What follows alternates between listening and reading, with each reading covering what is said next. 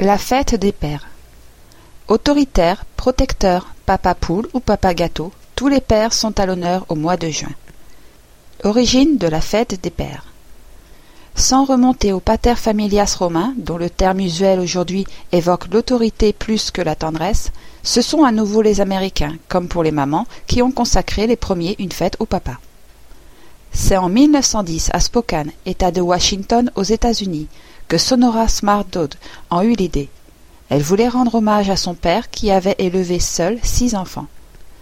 Son père étant né en juin, elle choisit ce mois pour organiser la première fête des pères. Officialisation de la fête des pères.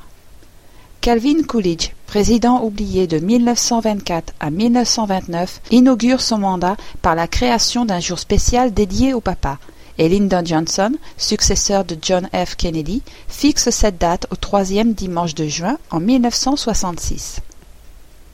En France, on célèbre cette journée depuis 1952, deux ans après l'officialisation de la fête des mères. Cette année, en 2008, nous célébrerons nos pères le 15 juin. Origine du mot père. Père vient du latin pater, qui désigne à la fois le représentant de l'autorité, le père de famille et le géniteur.